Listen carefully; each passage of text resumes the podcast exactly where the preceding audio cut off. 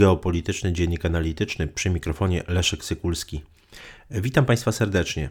Dwa dni temu, 25 lipca, w Tunezji mm, prezydent tego państwa, Kais Said, odwołał premiera Hishama Mashishiego i zawiesił działalność parlamentu na okres 30 dni zapowiedział, że będzie y, właśnie sprawował władzę wykonawczą, że powoła nowego premiera. Y, opozycja dość y, zgodnie twierdzi, że jest to niezgodne z konstytucją. Część mówi o zamachu stanu, niektórzy mówią o aksamitnej, aksamitnym zamachu stanu.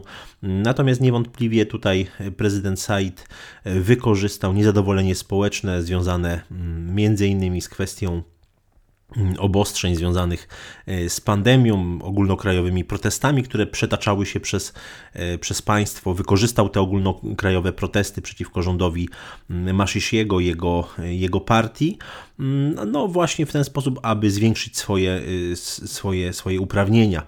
W tym kontekście warto przyjrzeć się tym i protestom, i tym działaniom Mm, prezydenta mm, Tunezji, ponieważ są to one największe od 2011 y, roku, kiedy mm, został, zostały obalone rządy Zaina y, al-Abidina y, ibn Alego.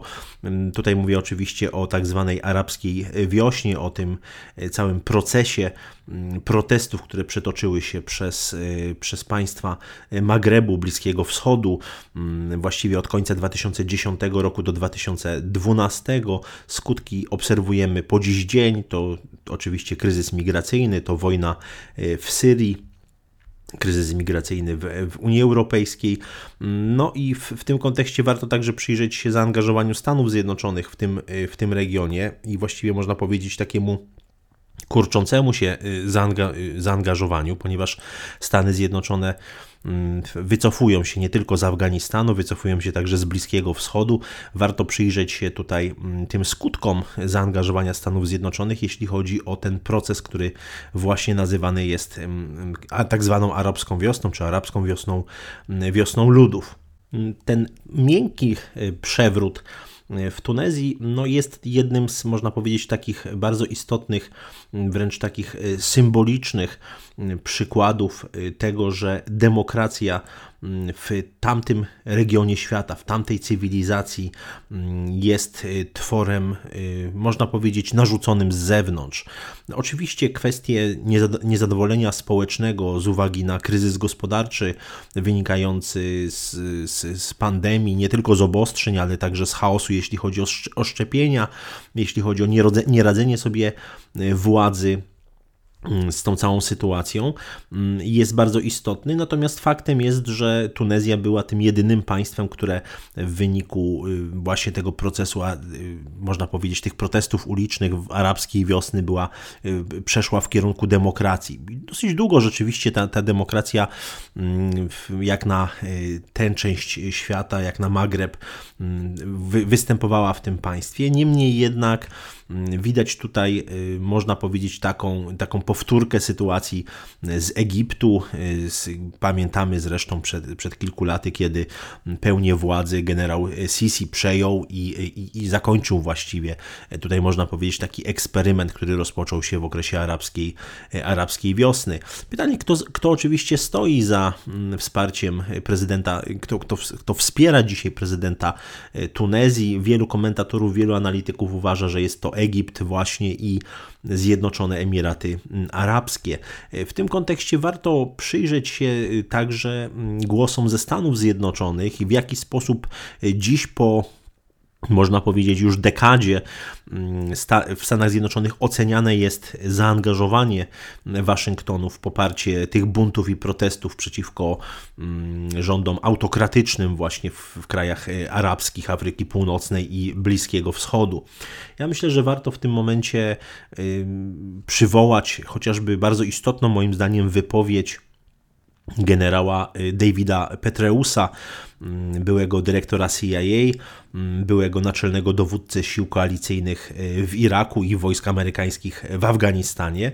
Mm, generał Petreus y, udzielił 2 kwietnia 2017 roku bardzo ciekawego wywiadu gazecie Corriere della Sera, włoskim, włoskiemu periodykowi, gdzie no, tak naprawdę nazwał wydarzenia wokół arabskiej wiosny i jej poparcie przez Stany Zjednoczone porażkami. To, to bardzo, bardzo znamienne i bardzo znaczące.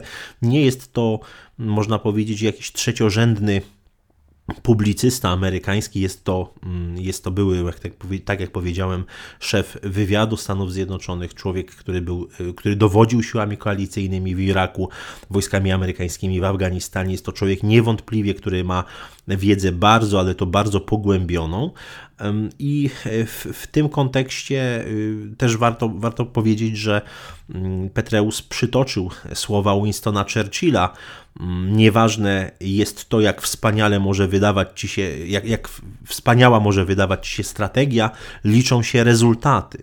E, no i tutaj niewątpliwie należy przyznać rację moim zdaniem generałowi Petreusowi. Te rezultaty mm, wsparcia amerykańskiego dla, dla tych protestów właśnie prodemokratycznych w, w krajach Afryki Północnej i Bliskiego Wschodu okazały się e, kompletnie mm, nie, e, nie, nieprzystające do realiów cywilizacyjnych tamtego, tamtego regionu.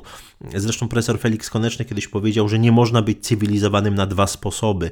Jeżeli mamy do czynienia mm, z zastaną cywilizacją i próbujemy jej narzucić wzorce zupełnie, zupełnie obce, i, i, które, nie wiem, poparte są na przykład jakąś wiarą właśnie w koniec historii, w zasadę konwergencji, przystosowania się poszczególnych państw do, do obcego modelu ro, rozwojowego, no jest to moim zdaniem mm, od samego początku skazane na niepowodzenie.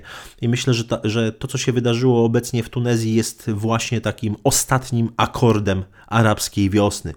Pokazaniem, że no, ta wspaniała strategia, mm, ta, te wspaniałe idee, które które część y, oczywiście, mówię oczywiście w dużym cudzysłowie z pewnym, z pewnym sarkazmem, pewna część elit amerykańskich miała mm, w, w, na przełomie pierwszej i drugiej dekady XXI wieku, no absolutnie się nie sprawdziły. Liczą się po prostu rezultaty, jak mówił Winston, Winston Churchill. Mm, zresztą tutaj generał Petreus powiedział bardzo też znamienne zdania, że demokracja na Bliskim Wschodzie jest jak silne, lekar silne lekarstwo, które należy e, dawkować i e, dodał, że wiemy już, że nie można narzucić naszych wartości i naszej, i naszej wizji.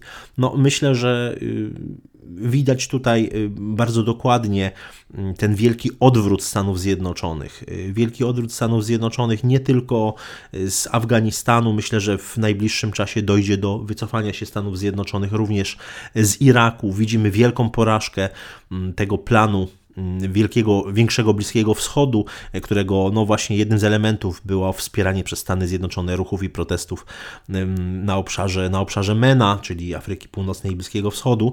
Mm, I moim zdaniem mamy do czynienia tutaj z, kurcza, z, kurcza, z kurczeniem się obecności amerykańskiej na całym świecie, skoncentrowaniem się na Azji.